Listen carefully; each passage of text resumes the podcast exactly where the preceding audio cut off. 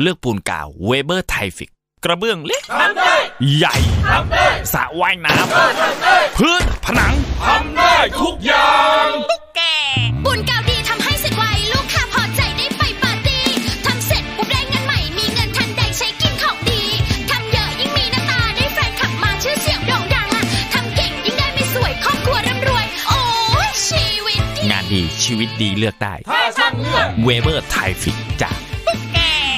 เวนลอย Chain Lube ลื่น เวนลอย Chain Lube ช่วยป้องกัน เวนลอย Chain Lube ยืดอายุการใช้งาน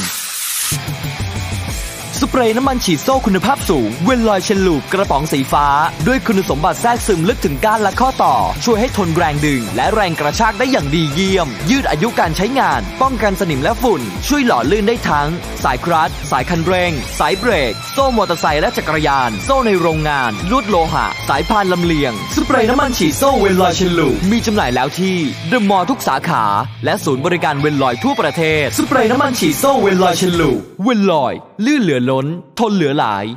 เจาะลึกข่าวเด่น วิเคราะห์เรื่องดัง พร้อมกรุยทางการค้า การลงทุน ตลาดอาเซียนและทั่วโลก ในแง่มุมที่คุณไม่รู้มาก่อน กับผู้เชี่ยวชาญตัวจริง อดุลโชตนิสากร ทุกวันจันทร์ถึงศุกร์เวลา9โมง45ถึง 10 โมง ในรายการ Global ASEAN ทางมิติข่าว 90.5 Smart News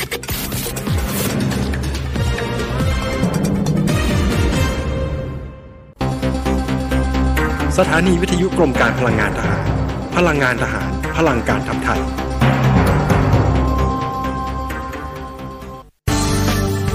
รายการ Insider Talk โดยธนงขันทองและทีมงาน น้ำมันเครื่องเวนลอย เวนลอย ลื่นเหลือล้น ทนเหลือหลาย สวัสดีครับ ขอต้อนรับเข้าสู่รายการ Insider Talk ครับ ท่านผู้ฟังสามารถติดตามรายการนี้ได้ทุกวันจันทร์ถึงศุกร์ เวลา 7นาฬิกา30 นาทีถึงเวลา 8นาฬิกาทางมิติข่าว 90.5 ดำเนินรายการโดยผมธนงขันทองและทีมงาน ในวันพุธที่ 11 มีนาคมที่ผ่านมานะครับ องค์การอนามัยโลก หรือว่า WHO ได้ประกาศให้ไวรัสโคโรนาสายพันธุ์ใหม่นะครับ เป็นโรคระบาดใหญ่ของโลก ภาษาอังกฤษเรียกว่า pandemic นะครับอย่างเป็นทางการไปแล้วนะครับ หลังจากที่ดูเหมือนว่านะครับประเทศต่างๆ ทั้งหลายเนี่ยจะเอาไวรัสโคโรนานี้ไม่อยู่นะครับ ผู้ที่ออกมาประกาศว่าไวรัสโคโรนาสายพันธุ์ใหม่เนี่ยเป็นโรคระบาดใหญ่ของโลกก็คือนายเทดรอสแอธานอมเกเบเยซุสนะครับ ซึ่งดำรงตำแหน่งเป็นผู้อำนวยการ องค์การอนามัยโลกนะครับ โดยมีการแถลงที่กรุงเจนีวาว่ารู้สึกกังวลใจ เป็นอย่างยิ่งต่อทั้งระดับการแพร่ระบาดและระดับความรุนแรง และกังวลต่อระดับความเฉื่อยชานะครับ เพราะว่าแต่ละประเทศเนี่ยมีมาตรการมีความพร้อมนะครับในการรับมือกับการแพร่ระบาดของเชื้อโรคเนี่ยไม่เหมือนกันนะครับ โดยเหตุนี้เอง ทางองค์การอนามัยโลกจึงประเมินว่าโคโรนาไวรัสสายพันธุ์ใหม่เนี่ยสามารถจัดเป็นการระบาดครั้งใหญ่เลยทีเดียวนะครับ นี่คือท่าทีล่าสุดของทางด้านฮูนะครับที่ออกมา แต่ว่าสถานการณ์ที่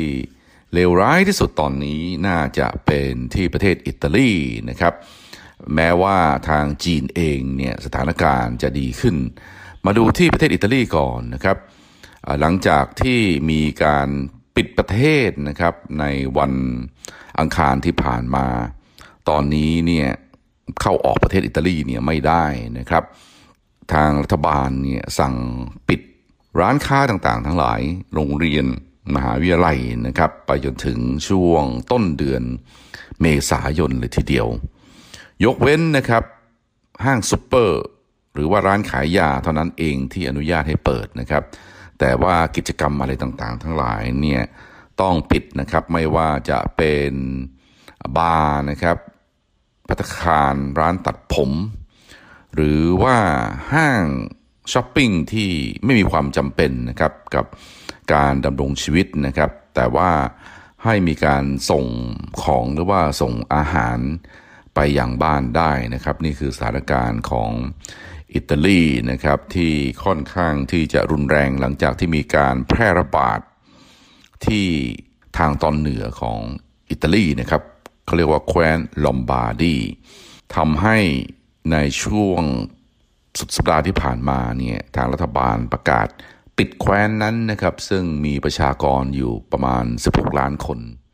เมืองใหญ่ที่สุดในแคว้นลอมบาร์ดีคือเมืองมิลานนะครับ ซึ่งเป็นบ้านของทีมฟุตบอลที่มีชื่อนะครับเอซีมิลาน แต่ว่าสองวันหลังจากนั้นนะครับ ก็คือวันอังคารในอิตาลีก็ประกาศปิดประเทศเลยทีเดียว หลังจากที่มีมีการพบผู้ติดเชื้อเพิ่มมากขึ้นนะครับ ประมาณ 12,000 ราย และมีผู้เสียชีวิตไปแล้ว 827ราย อยู่ในประเทศอิตาลีนะครับ ดาราฟุตบอลดังๆนะครับ ดานเนียนรูกานีนะครับ ก็มีรายงานว่าเป็นผู้ที่ติดเชื้อนะครับไปเขาสังกัดสโมสรจูเวนตัสนะครับ ขณะนี้สโมสรฟุตบอลจูเวนตัสกำลังดำเนินการที่จะให้ดาเนียลรูกานีเนี่ยพักอาศัยโดยที่ไม่ไปยุ่งเกี่ยวนะครับ กับผู้อื่น ก็ต้องปฏิบัติตามกฎหมายของการดูแลผู้ที่ติดเชื้ออย่างเคร่งครัดเลยทีเดียวทำไมอิตาลีนะครับถึงประสบกับปัญหาการแพร่ระบาดของโคโรนาไวรัสอย่างเป็นกรณีพิเศษนะครับ วันนี้เรามาฟังทฤษฎีสมคบคิดกันหน่อยนะครับ เมืองมิลานเนี่ยเป็นเมืองที่จะมีการเปิดตัว 5G นะครับจะมีการทดลองนะครับโดยทาง Vodafone นะครับซึ่งเป็นบริษัทเทเลคอมของอังกฤษนี่ก็มีความร่วมมือกันนะครับกับหัวเว่ยบริษัทเทเลคอมของจีนนะครับที่จะมาให้เปิดให้บริการ 5G ในประเทศอิตาลี และก็มิลานมิลานโนเนี่ยภาษาอิตาลีนะครับก็จะเป็น เมืองนะครับที่จะมีการ roll out นะครับหรือว่ามีการเปิดตัวมีการทดสอบระบบนะครับ 5G เราทราบกันดีนะครับมีมหาอำนาจของโลกบางประเทศนะครับ ไม่พอใจ หรือว่าไม่ไว้ใจระบบ 5G ของทางด้านหัวเว่ยมีการดำเนินนโยบายล็อบบี้นะฮะไม่ให้ประเทศต่างๆ ทั้งหลายใช้ระบบ 5G ของหัวเว่ยโดยบอกว่าถ้าใช้ไปแล้วเนี่ยจะถูกจีนล้วงความลับเนื่องจากว่า หัวเว่ยเป็นบริษัทที่รัฐบาลจีน หรือว่าพรรคคอมมิวนิสต์เนี่ยควบคุมอยู่เบื้องหลัง โดยเหตุนี้เองเนี่ยจึงมีการล็อบบี้นะครับให้อย่างที่ประเทศยุโรปเนี่ยให้ไปใช้ 5G ของ Sony Ericsson นะครับหรือว่าใช้ของอบริษัทโนเกียของฟินแลนด์ แต่ว่า เทคโนโลยี 5G เนี่ยของ Sony Ericsson หรือว่าโนเกียเนี่ยจะสู้หัวเว่ยได้หรือไม่เนี่ยก็เป็นอีกเรื่องหนึ่งนะครับ สาเหตุอีกประการหนึ่งนะครับ อิตาลีเนี่ยมีความใกล้ชิดกับจีนค่อนข้างพิเศษนะครับ ถ้าหากว่าเทียบกับกลุ่มประเทศ G7 อื่นๆเนี่ยอยู่ในยุโรปนะครับ มหาอำนาจของโลกตอนนี้คือกลุ่ม G7 นะครับประกอบด้วยสหรัฐอเมริกา แคนาดา อังกฤษ ฝรั่งเศส เยอรมนี อิตาลีและประเทศญี่ปุ่น จากทุกประเทศที่ไล่มาเนี่ยอิตาลีเนี่ยมีความแนบชิดหรือว่าสนิทสนมกับจีนเป็นพิเศษนะครับอีกประเทศหนึ่งที่มีความใกล้ชิดก็น่าจะเป็นเยอรมนีนะครับแต่ว่าอิตาลีเนี่ยมีการดำเนินนโยบายที่แหกข้อนะครับ โดยมีการยอมรับเอาโครงการเส้นทางสายไหมใหม่นะครับ ของทางด้านประธานาธิบดีสีจิ้นผิงที่ต้องการที่จะให้จีนเองเนี่ยเป็นศูนย์กลางของโลก โดยการเชื่อมเอเชียยุโรปแอฟริกาเข้าด้วยกันผ่านโครงการเส้นทางสายไหมใหม่ ที่จะมีการลงทุนโครงสร้างพื้นฐานนะครับเม็ดเงินมหาศาลเลยทีเดียว เพื่อที่จะสร้างรถไฟ ให้เชื่อมติดกัน สร้างถนนหนทาง และระหว่างทางจะมีการลงทุนในโครงสร้างพื้นฐานอื่น ๆ ไม่ว่าจะเป็นระบบเทเลคอม ระบบไฟฟ้านะครับรวมทั้งโครงการที่เกี่ยวข้องกับน้ำนะครับเพื่อที่จะฟื้นฟูเศรษฐกิจของโลกนะครับผ่านโครงการเส้นทางสายไหมใหม่อันนี้อิตาลีเนี่ยรับเอาโครงการนี้นะครับโดยต้องการให้อิตาลีเป็นตัวเชื่อม นะครับโครงการเส้นทางสายไหมใหม่นี้กับยุโรปในอดีตเนี่ยเวนิสเนี่ยเป็นเมืองที่สำคัญนะครับ ที่เป็นมหาอำนาจของยุโรป และเวนิสเองก็ถูกบรรจุนะครับอยู่ในโครงการเส้นทางสายไหมใหม่นี้ เพราะว่าท่าเรือของเวนิสเนี่ยหลังจากที่ มีการขนส่งสินค้านะครับผ่านเวนิสไปแล้วออกที่ Adriatic Sea นะครับทะเลอัดรียติกแล้วก็ออกทะเลเมดิเตอร์เรเนียนเชื่อมโยงกับประเทศอื่นๆได้ จะเห็นได้ว่าทางรัฐบาลจีนนะครับที่ผ่านมาก็ไม่ได้นิ่งนอนใจนะครับเสนอตัวที่จะส่งอุปกรณ์ทางด้านการแพทย์ไปให้อิตาลี เพื่อที่จะช่วยอิตาลีเนี่ยดูแล ประชาชนของตัวเองนะครับ ถึงแม้ว่าจะไม่มากนะครับ แต่ว่าอย่างน้อยเป็นการแสดงออกถึงน้ำใจนะครับของรัฐบาลจีนที่มีต่อรัฐบาลของอิตาลี ซึ่งตอนนี้เนี่ยอยู่ในภาวะที่เรียกได้ว่าย่ำแย่มากๆถึงกับปิดประเทศทั้งหมดเลยทีเดียว แย่กว่าจีนอีกนะครับ เพราะว่าที่ผ่านมาจีนยังไม่ได้ประกาศถึงขนาดต้องปิดประเทศนะครับ แค่ปิดมณฑลหูเป่ยนะครับ และ บางเมืองที่ใกล้เคียงเท่านั้นมีผลกระทบประชากรแค่ 50 ล้านคนเท่านั้นเองนะครับ แต่ว่าอิตาลีเนี่ยปิดทั้งประเทศเนี่ยประชากรอิตาลีมี 60 ล้านคน มากกว่ามณฑลที่ทางจีนได้มีการล็อกดาวน์เมืองหรือว่าปิดเมืองเสียอีกนะครับ หันมาดูสถานการณ์ของอีกประเทศหนึ่งนะครับที่ กำลังสอกเขาว่าจะเข้าสู่วิกฤตนะครับก็คือประเทศเยอรมนีเยอรมนีเองเนี่ยพยายามทำทุกอย่างนะครับที่จะจัดการกับการแพร่ระบาดของโคโรนาไวรัสสายพันธุ์ใหม่นะครับที่มีความเป็นไปได้นะครับว่าจะแพร่กระจายไปสู่พลเมืองเป็นจำนวนมาก ผู้ที่ออกมาเตือนนะครับ เรื่องนี้ก็คือนายกรัฐมนตรีอังเกลาแมคเคิลนะครับของเยอรมนีบอกว่า ประชาชน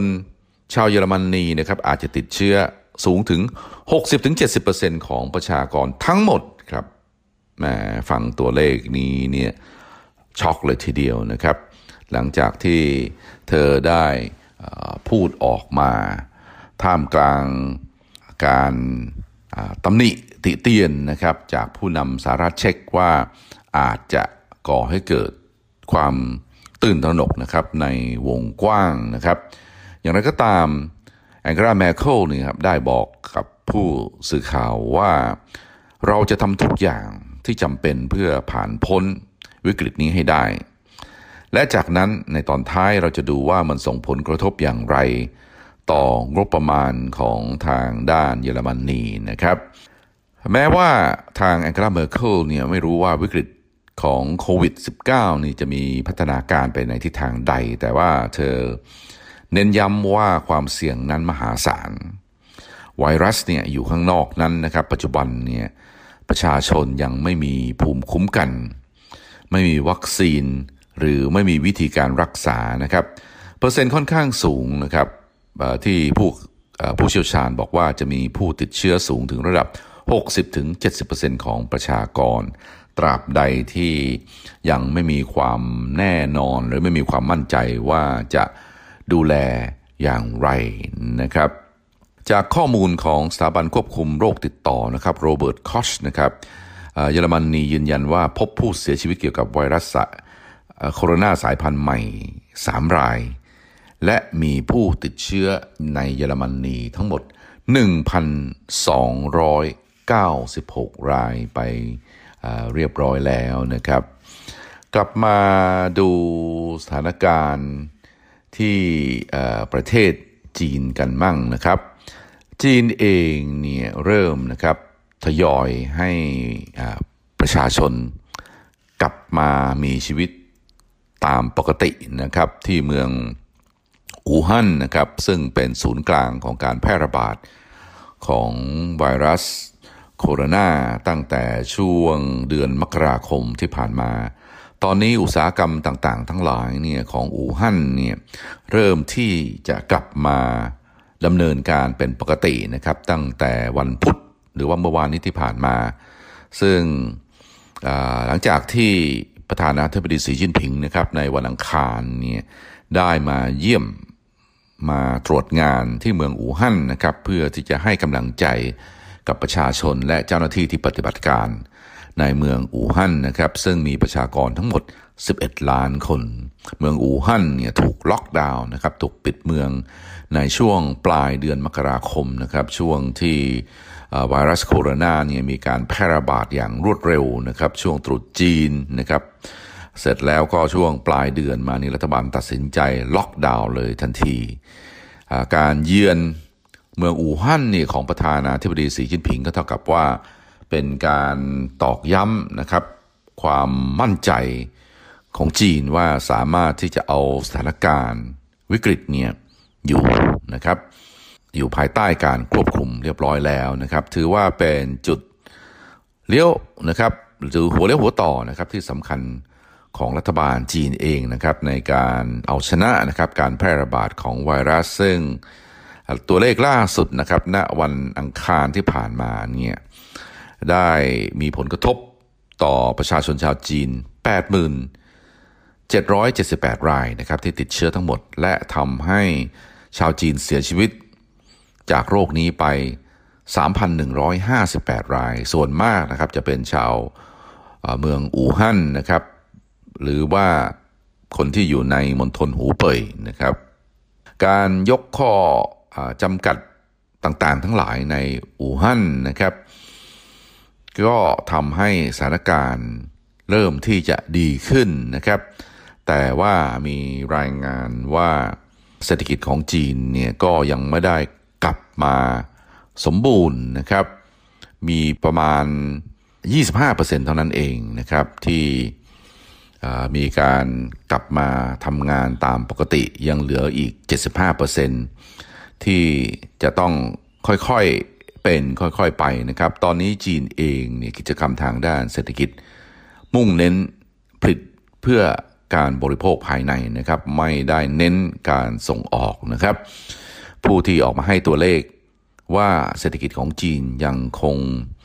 เดินเครื่องประมาณ 25%ของศักยภาพก็คือฟรังซัวฮวงนะครับ ซึ่งเป็นนักเศรษฐศาสตร์อาวุโสที่ Euler Hermes นะครับได้ออกมาเขียนรายงานส่งให้ลูกค้าได้รับทราบว่า ถึงแม้ว่าเศรษฐกิจของจีนกำลังดำเนินไปอยู่ที่ศักยภาพประมาณ 25%ของ capacity หรือว่าของศักยภาพต่ำกว่าระดับปกตินะครับ แต่ว่าเขาคาดการว่าภายในช่วงสิ้นเดือนเมษายนเนี่ยสถานการณ์น่าจะกลับ คืนสู่ภาวะปกตินะครับ อู่ฮั่นเองเนี่ยเป็นเมืองใหญ่เป็นเมืองอุตสาหกรรมที่สำคัญนะครับของจีน เพราะว่าประมาณ 10%ของรถยนต์ทุกคันที่ผลิตในจีนนะครับผลิตที่โรงงานในเมืองอู่ฮั่นนี้นะครับ นอกจากนี้เองเนี่ยมีบริษัทที่ดำเนินการผลิตอุปกรณ์รถยนต์ชิ้นส่วนนะครับอะไร เป็นซัพพลายเออร์เนี่ยมีอยู่เป็นร้อยร้อยรายเป็นพันรายเลยทีเดียวในเมืองอู่ฮั่นเพราะฉะนั้นเองในช่วงที่มีการปิดเมืองอู่ฮั่นเนี่ยมีผลกระทบอย่างมากเลยทีเดียวต่อระบบอุตสาหกรรม ภาคการผลิตยานยนต์ของจีนมากเลยทีเดียว ในขณะเดียวกันนะครับ ถ้าหากว่าดูตลอดทั้งประเทศจีนสถานการณ์ก็เริ่มค่อยๆ ขยับเนี่ยกลับมาสู่สภาพที่ดีขึ้นนะครับ มีผู้ที่ติดเชื้อเพิ่มขึ้นเนี่ยตัวเลขก็ไม่ค่อยมากเท่าไหร่นะครับ ล่าสุดมาเนี่ยทางคณะกรรมการสุขภาพแห่งชาติเนี่ยบอกว่ามีชาวจีนที่ติดเชื้อเพิ่มขึ้น 24 รายนะครับ ส่วนมีผู้พบผู้เสียชีวิตเนี่ยประมาณ 2 รายนะครับ ตอนนี้ในจีนตัวเลขผู้ติดเชื้อเพิ่มเนี่ยลดลงในขณะที่ ผู้ที่หายกับการติดเชื้อเนี่ยตัวเลขหายจากการติดเชื้อนี่เพิ่มขึ้นนะครับ ตัวเลขผู้ที่เสียชีวิตเนี่ยก็ลดลงนะครับทำให้ทางจีนเนี่ยค่อนข้างที่จะอุ่นใจ แต่ว่ามาดูสถานการณ์ของสหรัฐอเมริกาบ้างสหรัฐอเมริกาสถานการณ์ค่อนข้างที่จะแย่นะครับ ระบบสุขภาพของสหรัฐเนี่ยไม่ได้ดีตามที่คุยโว ไม่ได้ดีตาม ranking ที่จัดนะครับมหาวิทยาลัยจอห์นส์ฮอปกินส์เคยจัด ranking ของประเทศที่มีระบบดูแลสุขภาพของโลกนะครับประเทศสหรัฐอเมริกามีระบบที่ดีสุดในโลก รองลงมาคืออังกฤษนะครับประเทศไทยอยู่อันดับ 6 นะครับ และจีนเนี่ยอยู่ในอันดับที่ 51 แต่เราดูการจัดการการดูแลสุขภาพของประชาชนจีนที่อู่ฮั่นเนี่ยเห็นได้ว่าจีนเนี่ยมีระบบ ดีที่สุดในโลกครับ แต่ว่า ranking ที่จัดโดยจอห์นซับคินส์บอกว่าจีนอันดับ 51 มาดูของสหรัฐนะครับ ตอนนี้เนี่ยปัญหาใหญ่เลยทีเดียวของประเทศสหรัฐอเมริกานะครับ ก็คือไม่มีอุปกรณ์ทางการแพทย์ ไม่มีเครื่องไม้เครื่องมือเพียงพอนะครับในการไปเทสต์หรือว่าไปตรวจสอบคนอเมริกันที่ต้องสงสัยว่าติดเชื้อและไม่ติดเชื้อนะครับ เพราะว่าเวลาคนอเมริกันเนี่ยที่ป่วยลงมานะครับ มีไข้นะครับคออักเสบไอเนี่ยก็ต้องตั้งข้อสงสัยไว้แล้วนะครับ ว่าจะมีการติดเชื้อหรือไม่นะครับ เพราะว่าตัวเลขล่าสุดมานี้เนี่ยมีการเพิ่มนะครับจำนวนผู้ติดเชื้อในสหรัฐเนี่ยขึ้นมาค่อนข้างที่จะ สูงนะครับ และก็ยังไม่ได้มีมาตรการใด ๆ ที่จะดูแลนะครับ หรือว่าการสกัดกั้นการแพร่ระบาดของผู้ที่ติดเชื้อออกไป และถ้าหากว่ามีข้อสงสัยว่าติดเชื้ออย่างใดเนี่ยจะเอาอุปกรณ์หรือว่าเครื่องมือใดไปทดสอบนะครับ ตอนนี้ทางหน่วยงานที่ดูแลการควบคุม และการป้องกันโรคติดต่อของสหรัฐนะครับ Centers for Disease Control and Prevention นะครับได้ออกมายอมรับว่าเท่าที่ผ่านมาเนี่ยมีคนอเมริกันเพียง 5,000 คนเท่านั้น ที่ผ่านการตรวจสอบเช็คว่าติดเชื้อไวรัสหรือไม่นะครับ นี่คือคำพูดของนายโรเบิร์ตเรดฟิลด์นะครับ ซึ่งเป็นผู้อำนวยการของสำนักหน่วยงานที่ดูแลการ ควบคุมและก็ป้องกันโรคติดต่อนะครับ ตอนนี้เองทางรัฐบาลทางหน่วยงาน CDC ซึ่งได้รับการเพิ่มงบประมาณอย่างมากเลยทีเดียว จากรัฐบาลของทรัมป์นะครับ ได้มีการส่งนะครับอุปกรณ์การทดสอบผู้ติดเชื้อไวรัสโคโรนาเนี่ย4ล้านชุดนะครับไปทั่วประเทศนะครับ แต่จะพอหรือไม่ อเมริกันนะครับมีประชากรประมาณ 320 กว่าล้านคนนะครับ แต่ว่าระบบ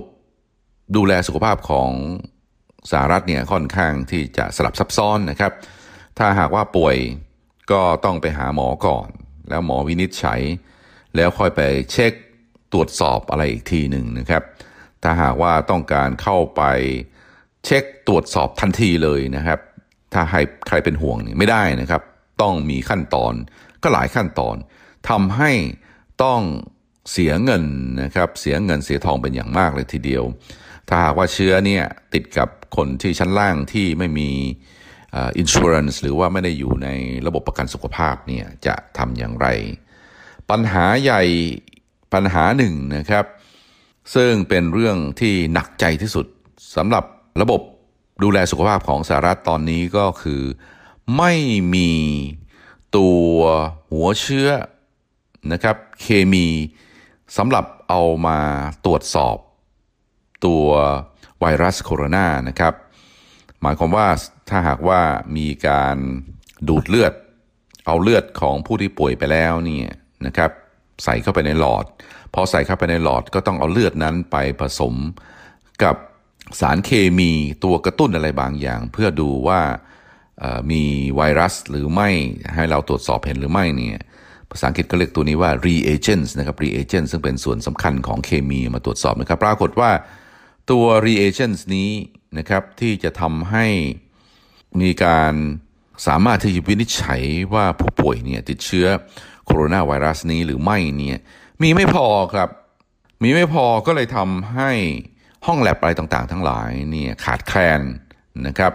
ขาดแคลนอุปกรณ์อย่างนี้ ไม่แน่ใจนะครับว่าตัวสารเคมีนี้เนี่ยต้องนำเข้าจากจีน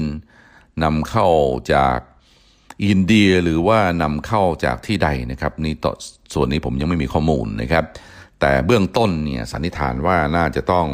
อพึ่งพาจีนนำเข้าจากจีนนะครับ แต่ทีนี้ที่ผ่านมาเนี่ยจีนยังไม่ได้มีการส่งออกนะครับ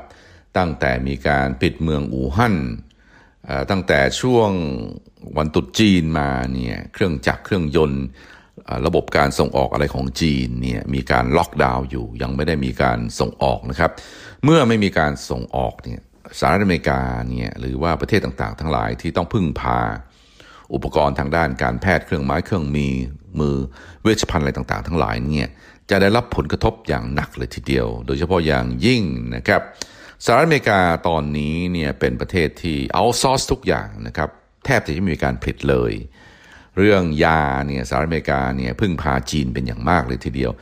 80%ของเวชภัณฑ์อุปกรณ์การแพทย์หรือว่ายาต่างๆ หลายที่สหรัฐอเมริกาบริโภคอยู่ในตอนนี้เนี่ยต้องนำเข้าจากจีนประเทศเดียวครับ อีกประเทศหนึ่งซึ่งผลิตยานะครับซัพพลายเออร์รายใหญ่ของโลกก็คืออินเดีย แต่ปัญหาหนักก็คืออินเดียเนี่ยต้องพึ่งพาอ่าวัตถุดิบยาเนี่ยจากจีนนะครับ 70%นะครับ เพราะเองถ้าจีนเนี่ยไม่ส่งออกยา ไม่ส่งออกอุปกรณ์ที่เอาไปผสมทำยาสป라이ของเวชภัณฑ์ของยาหรือว่าเครื่องไม้เครื่องมืออุปกรณ์แพทย์ต่างๆทั้งหลายของโลกเนี่ยจะมีปัญหานะครับ เพราะฉะนั้นเองสหรัฐอเมริกาตอนนี้เนี่ยอาการน่าเป็นห่วงนะครับว่าจะไม่มีเวชภัณฑ์ อุปกรณ์แพทย์ เพียงพอนะครับในการดูแลคนอเมริกัน ถ้าหากว่าโคโรนาไวรัสเนี่ยระบาดออกไปแล้วก็เอาไม่อยู่ ตอนนี้เนี่ยเริ่มที่จะเห็นสัญญาณแล้วนะครับว่าทางสหรัฐอเมริกาไม่มีเครื่องไม้เครื่องมืออย่างเพียงพอในการดูแลในการสกัดการขยายวงของการแพร่ระบาดของโคโรนาไวรัสครับสำหรับวันนี้รายการ Insider Talk เวลาหมดลงพอดีนะครับ ท่านผู้ฟังสามารถติดตามรายการนี้ได้ทุกวันจันทร์ถึงศุกร์เวลาเดียวกันนี้ทางวิทยข่าว 90.5สำหรับวันนี้ต้องขอลาไปก่อนสวัสดีครับ